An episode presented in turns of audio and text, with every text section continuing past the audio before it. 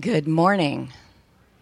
Hear the word of the Lord. We're back in Acts chapter 18, and when it says he, it's Paul, just in case you forgot. After these things, he left Athens and went to Corinth. And he found a Jew named Aquila, a native of Pontus, having recently come from Italy with his wife Priscilla, because Claudius had commanded all the Jews to leave Rome. He came to them, and because he was of the same trade, he stayed with them, and they were working. For by trade they were tent makers. And he was reasoning in the synagogue every Sabbath and trying to persuade Jews and Greeks. But when Silas and Timothy came down from Macedonia, Paul began devoting himself completely to the word, solemnly testifying to the Jews that Jesus was the Christ. But when they resisted and blasphemed, he shook out his garments and said to them, Your blood be on your heads. I'm clean.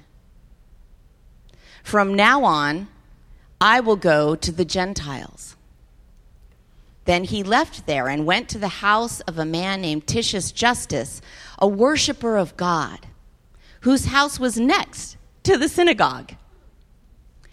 Crispus, the leader of the synagogue, believed in the Lord with all his household, and many of the Corinthians, when they heard, were believing and being baptized. And the Lord said to Paul in the night by a vision, Do not be afraid any longer, but go on speaking and do not be silent, for I am with you. And no man will attack you in order to harm you, for I have many people in this city and he settled there a year and six months, teaching the Word of God among them. Amen. Well, you may have uh, heard someone say, God told me. Right? You may have said it yourself.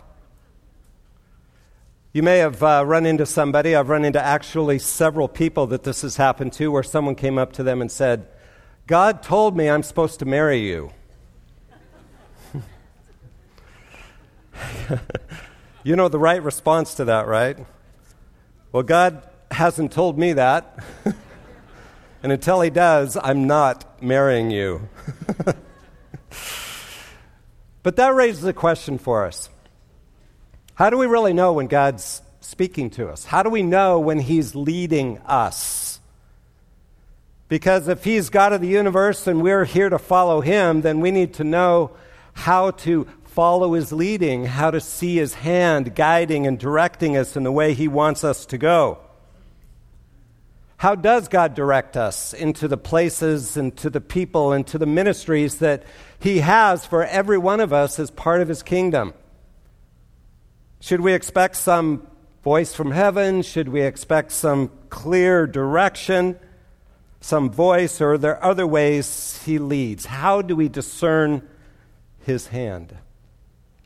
Well, today, as you've heard, we're jumping back into the book of Acts, which we will be in until we finish the book in January. So we're in Acts chapter 18, and Paul, back in chapter 16, saw a vision. He was trying to go into Bithynia and saw a vision of a Macedonian man who came to him and said, Please come to Macedonia and help us.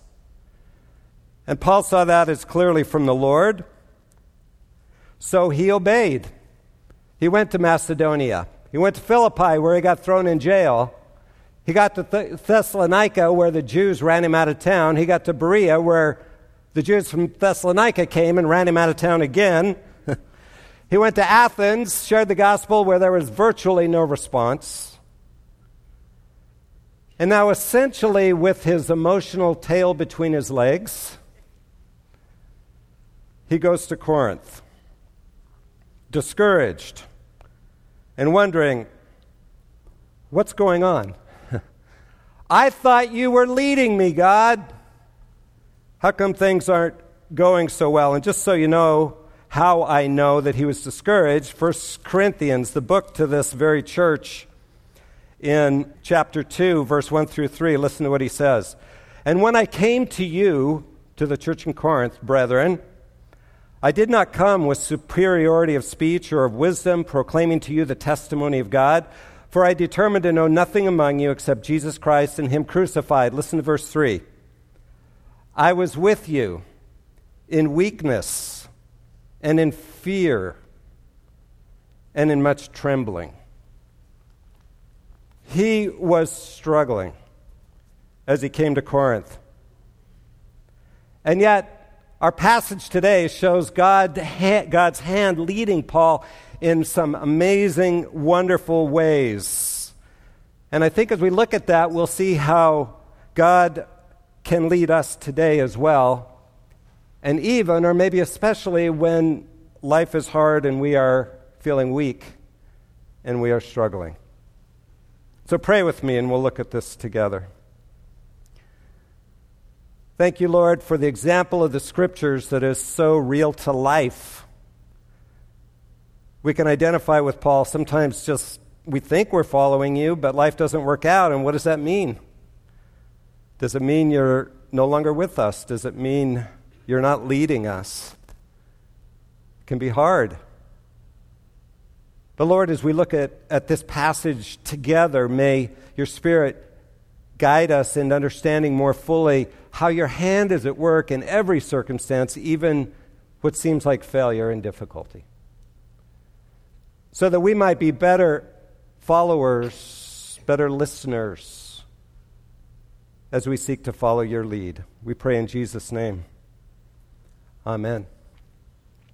So he comes to the city of Corinth. Now, in New Testament times, the city of Corinth was a city of at least 200,000 people. Really, about the size of Boise itself, Boise proper. Let me show you a map of his travels from Acts. Notice that little distance he travels to Corinth. It's about 57 miles. So Athens didn't go well. He goes to Corinth. He's on his own. And notice on the map, there's a little isthmus there. There's the Peloponnesian Peninsula, and then Corinth is right at the place where there's a narrow strip of land, the isthmus there, where there's ports on both sides. Corinth was a major port city, obviously, and they didn't have a canal yet, though they had tried to build one. Nero tried to build one. So, what they would do is they would drag ships on logs and roll them across the three and a half miles of the isthmus connector there so that they could short circuit the trip all the way around the Peloponnesian Peninsula. So Paul's in his second missionary journey. You can see all the places he, he's been as he's traveled. now, Corinth obviously was a place where sailors hung out. You know, sailors have a reputation, right? in fact, Corinth had a reputation in the day that to Corinthianize meant to live a sexually immoral lifestyle. And if you were ever called a Corinthian girl throughout the Roman Empire, it was basically saying you were sexually immoral as a woman. So it had a bad reputation. Why was that? Well, let me show you a picture. It's a beautiful place. This is from up high, and you're looking down on the city of Corinth as it is today, but you can imagine a city of 200,000 there. Beautiful by the water, by the Aegean Sea. It's a gorgeous place. And, but, next picture.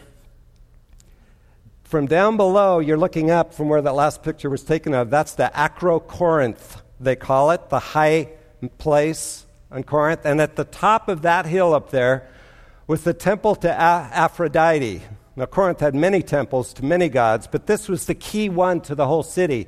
Aphrodite is the goddess of love.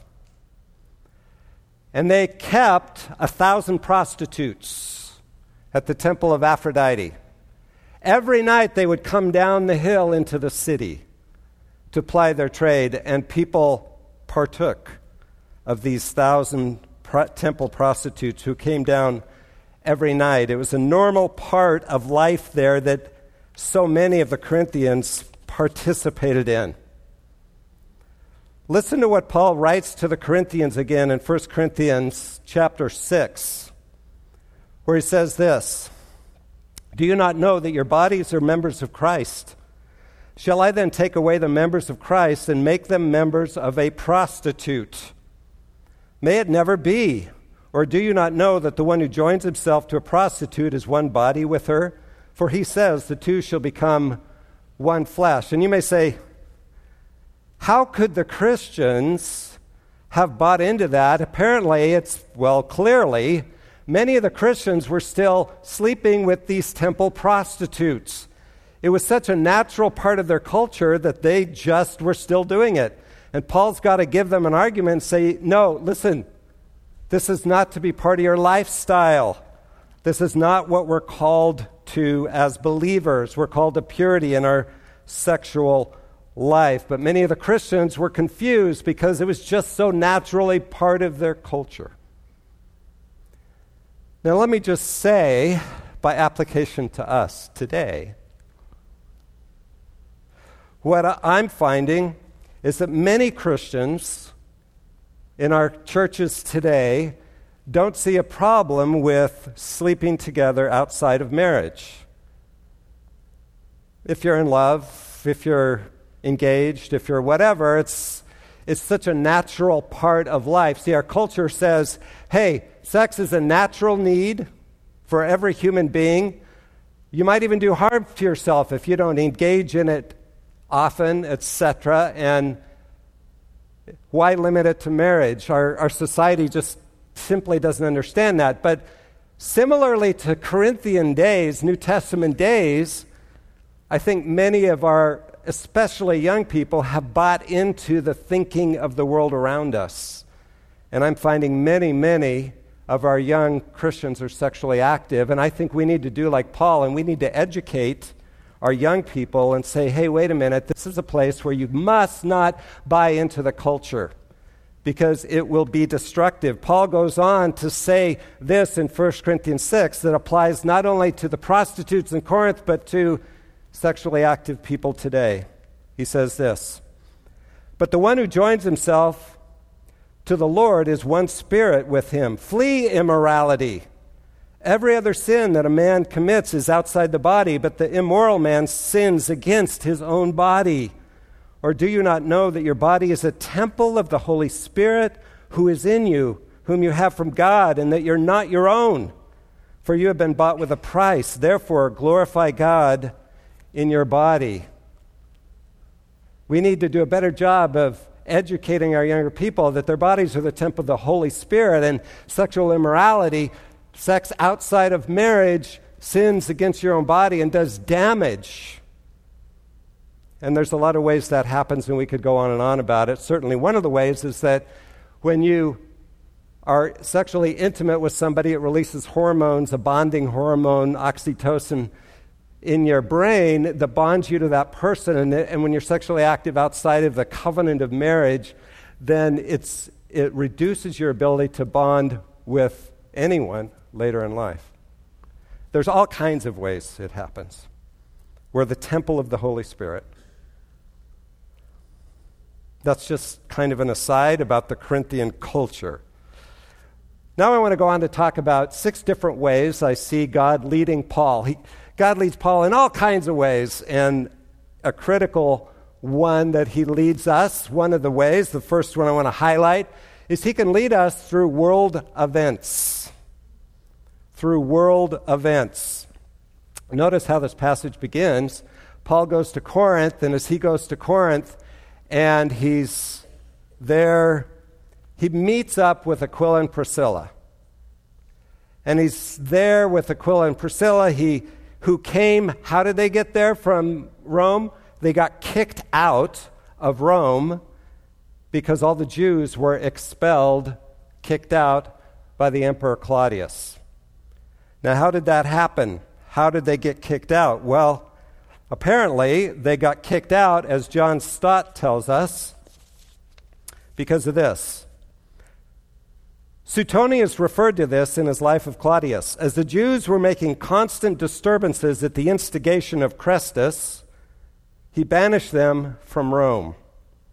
The people expelled he called Jews, but Crestus seems to mean Christ. The pronunciation of Christus and Crestus would have been very similar, in which case the Jews were Christians and the disturbances in the Jewish community had been caused by the gospel. People had come to Christ, it was creating disturbances in Rome, they get kicked out and end up in Corinth, and they happen to, coincidentally, run into Paul. There they become friends. Paul works with them because they're of the same trade, they're tent makers. They get to know each other.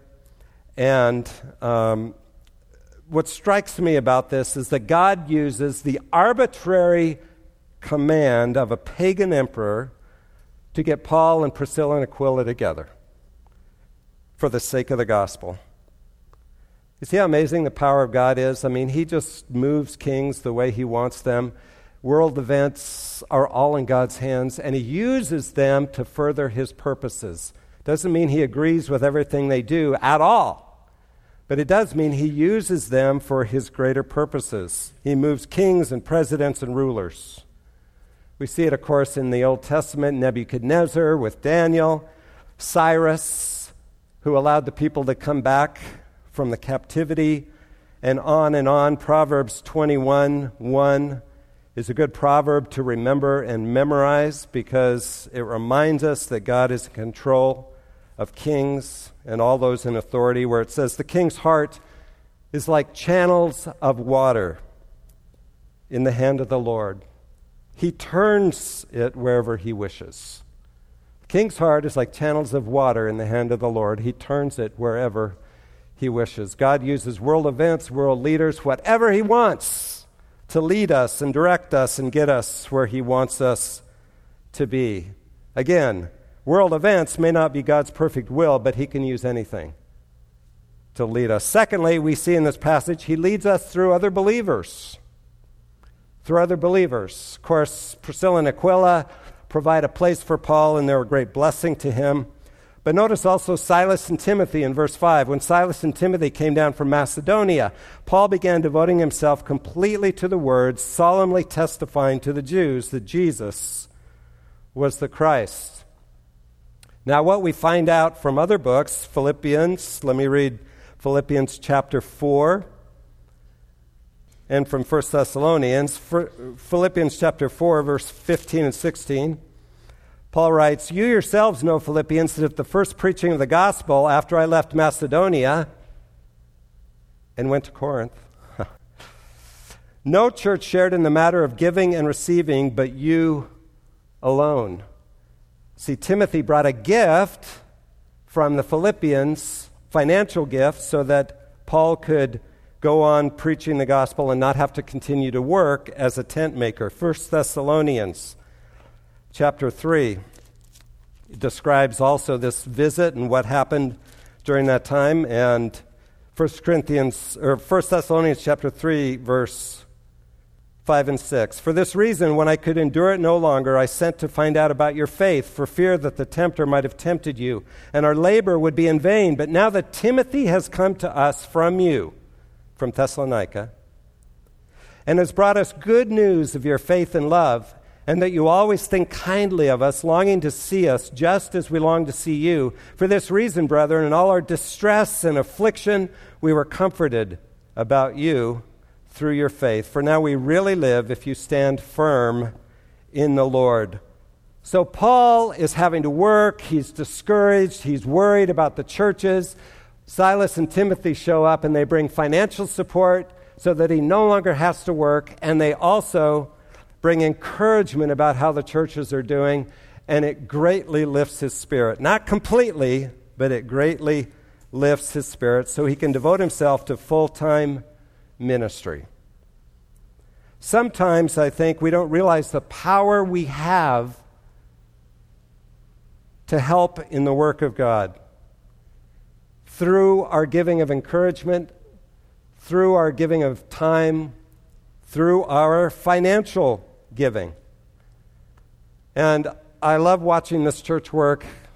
Thank you for your generosity in all those ways time, encouragement, financial giving. Uh, you're a very incredibly generous church, but I just want to encourage you that God uses you to direct and lead others in their work for God's kingdom.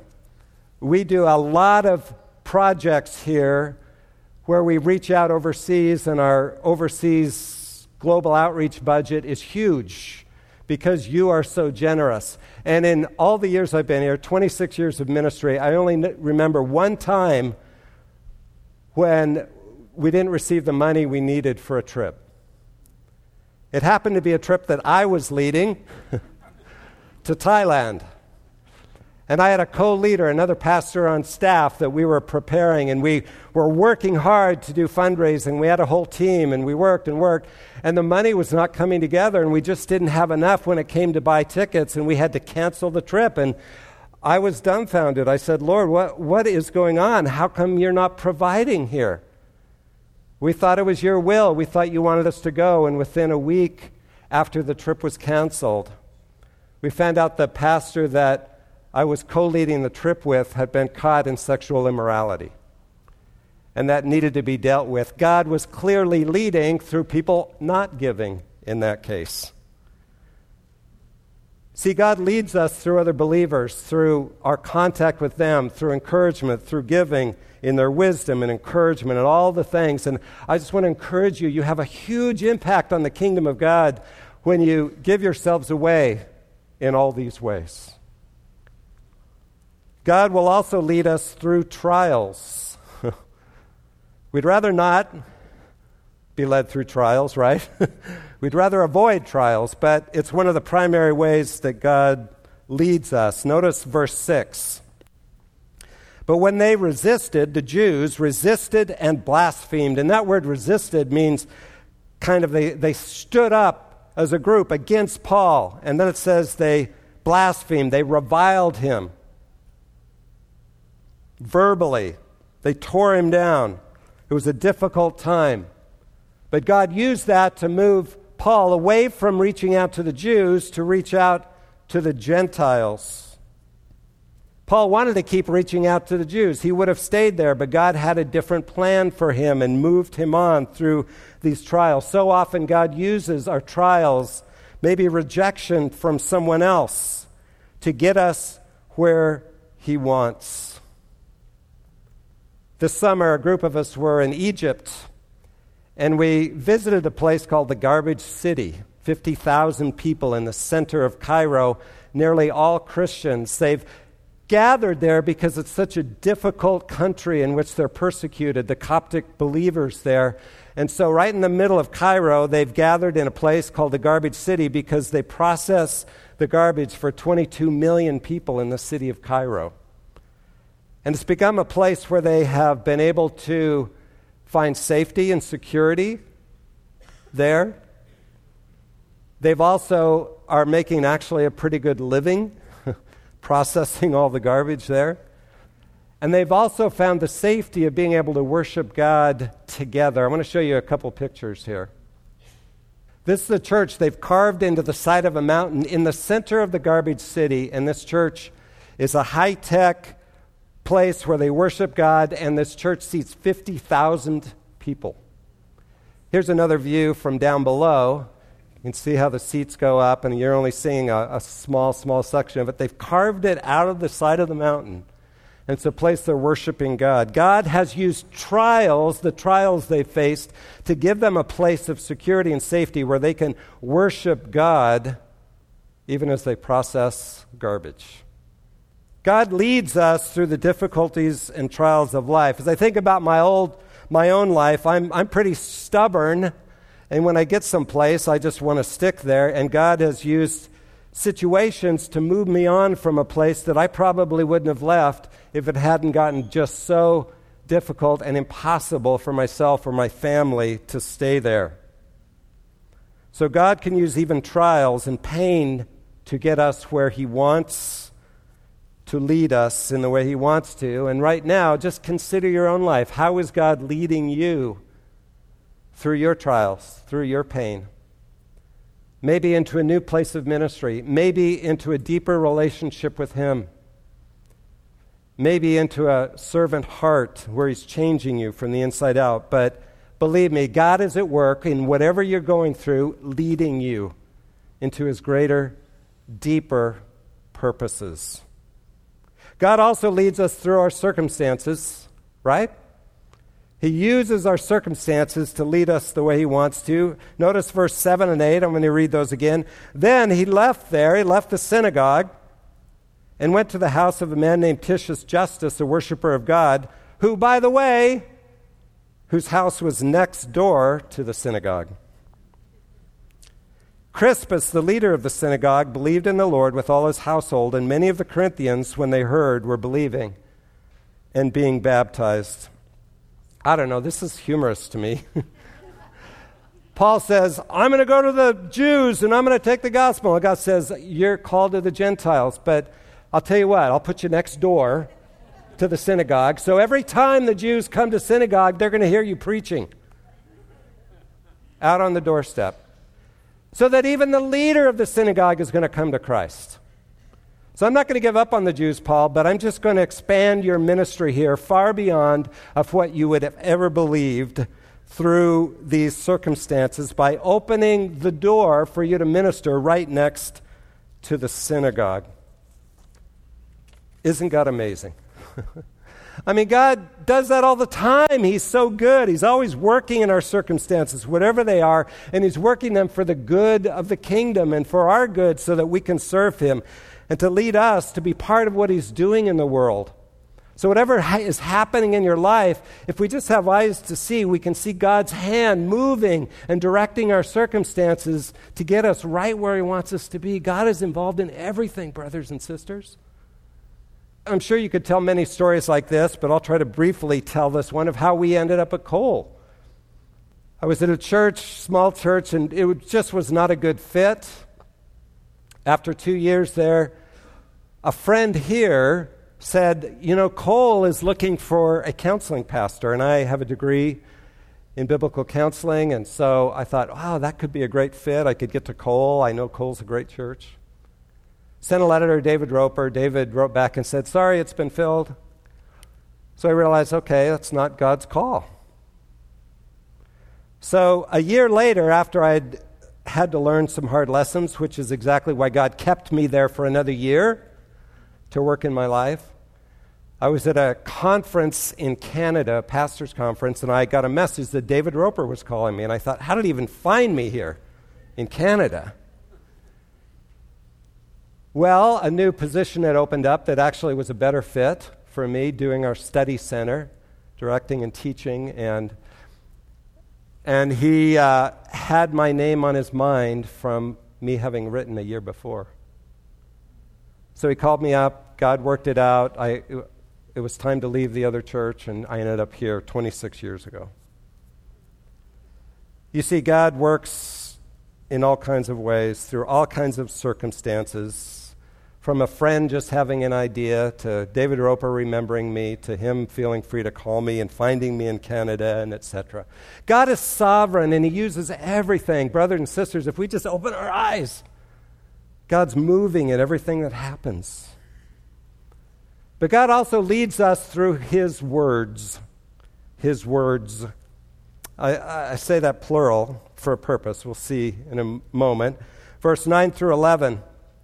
God actually speaks to Paul, and the Lord said to Paul in the night by a vision, Don't be afraid any longer. Now, your translation may not say any longer, but that's literally what, what it should say because of the tense of the Greek verb. It, it's very clear that Paul really was afraid.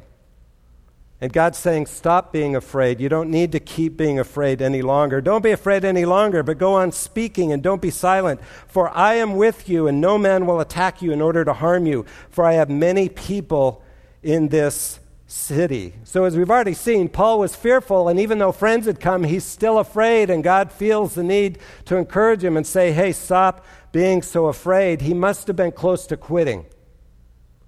I've had it. This is too hard. And God promises him three things, if you read this closely God's presence, God's protection, and God's people. God's presence, God's protection, and God's people. You know, those are three things that God promises every one of us. And those are three things that when we get down and dark in the diff- most difficult times that we need to remember his presence is with us. He will be with us right in the midst of whatever's going on. He'll empower us. He'll give us the resources we need. He will protect us from the evil one. It doesn't mean we won't experience difficult times, but he will uh, protect us from true harm. And the evil one can never truly knock us off course, and he always has his people. If we'll only look, his people are there and we'll have the support of his people. No matter what we're going through, no matter what, if life seems too much for us. God speaks directly to Paul through his words. God can speak that way. Let me just say, for my own life, I, I don't know if I just have way too much wax in my ears. But there are some times I felt like God spoke to me very clearly, and there were, have been other times where I thought God was speaking to me. It seemed exactly the same as the other times, and I found out later it wasn't God speaking. So, to me, this is an, a bit of an un, unreliable way. I mean, to depend on it too much. If you feel like God's told you something, make sure you run it by the scriptures, make sure you run it by other believers because, um, you know, the, you just have to be careful when you say, God told me. I will say there is a way that God leads me, and the primary way He leads me in this kind of way through is when He lays someone on my heart, and I someone comes to mind, and I just sense Lord's laying them on my heart that I need to pray for them and probably reach out to them. And I find when I do reach out to them, the timing is amazing. It's just when they needed to have a contact from me. So I encourage you to listen to the voice of the Lord, however He speaks to you, and respond to it. But understand that God's words come primarily through what? Through the Bible. And I find that God speaks to me directly, most often through the Word of God. If you're not in the Word, regularly reading the Word, and in a way that says, God, speak to me through your Word, then you probably got way too much wax in your ears. You're not going to hear him. Just today, I read several passages and several different devotionals every morning, and, and what kept coming up is thankfulness, thankfulness, thankfulness for all things. And yeah, but I'm not feeling that good. I'm not whatever. No, thankfulness. This is my message to you today. Let it, it be exhibited in your life. God speaks to us directly through His Word, especially. And then finally, and I'm sure we could find more, but the sixth one I want to highlight is that God speaks to us, leads us through unbelievers. Through unbelievers. Let me read this last section to you. Hasn't been read to you yet, but 12 through 17. While Gallio was proconsul of Achaia, before I read it, let me tell you who Gallio is. Gallio is the brother of Seneca. Seneca was the main tutor of Nero. Gallio was very favorably seen in the Roman Empire. He had a lot of pull at this point. I say at this point because Nero turned on everybody who was kind to him and later had Gallio and Seneca executed just to make sure that they wouldn't be rivals. But at this point, he has a lot of pull. When Gallio was proconsul of Achaia, the Jews with one accord rose up against Paul and brought him before the judgment seat, saying, This man persuades men to worship God according to the law. But when Paul was about to open his mouth, Gallio said to the Jews, If it were a matter of wrong or a vicious crime, O Jews, it would be reasonable for me to put up with you. But if there are questions about words and names in your own law, look after it yourselves. I am unwilling to be a judge in these matters. And he drove them away from the judgment seat. And they all took hold of Sosthenes, the leader of the synagogue, and began beating him in front of the judgment seat. But Gallio wasn't concerned about any of these things. Very interesting what happens here. You see, Gallio, being a, a Roman leader, the proconsul here, is facing these Jews that are bringing the Christians, and the accusation was from the Jews that this Christianity is an illegal religion in the Roman Empire. You see, Rome had a list. And if your religion wasn't on that list as an accepted, legitimate religion in the empire, then you would be persecuted to the full extent of the law, thrown in jail, probably thrown to lions, whatever. If you were part of an illegal religion. So that was the accusation the Jews were trying to bring. But Gallio looks and goes, It sounds like these guys are just Jews and you're just arguing about Judaism here. So I'm just not going to deal with it. You guys deal with it. But what that did is it set a precedent in the Roman Empire that this man who had much influence, Gallio, was saying Christianity is simply just a sect of Judaism and therefore part of a legitimate religion that cannot be persecuted. It was a very important ruling simply because this unbelieving man just didn't want to deal with it. Isn't God good? He can use anybody and anything to lead us, direct us, get us where He wants us to be.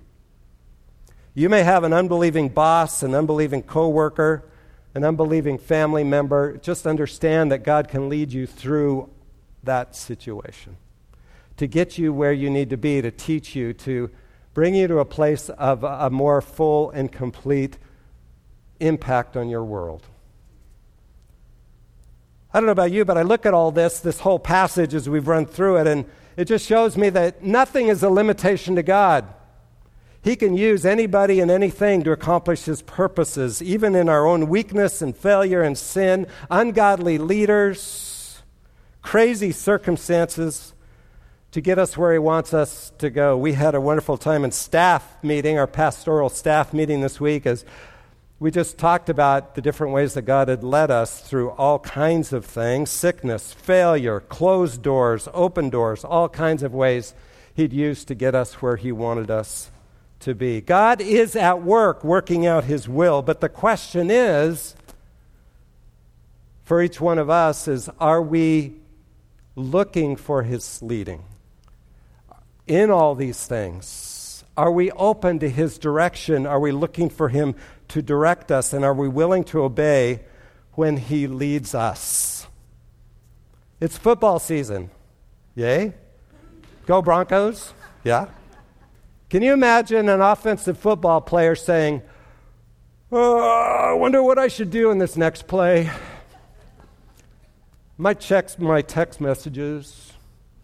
You know, this nice green field is a great place to just walk. I think I'll just take a walk around the field. I think I'll just, you know, look at the butterflies. No, his whole job there is he got recruited by the coach to be there to do exactly what the coach has told him to do to respond to the coach, to follow the coach's leading. You've been recruited. Jesus has called you into his kingdom to be part of what he's doing, and your job is to watch on the sideline or listen to the message to the quarterback or whatever, however the coach gets the message to you, and do exactly what the coach is calling you to do. So that you can be part of the team that's impacting the world for Christ. Believe me, God will lead you. The question is are you listening? Let's pray.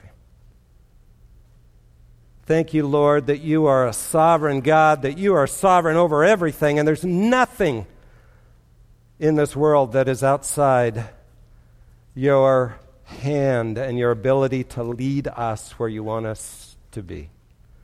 May we in the words of my good friend George, have big ears to listen and big hearts that are willing to respond and follow your lead so we can have the joy of participating in what you're doing to build your kingdom. In Jesus' name, amen.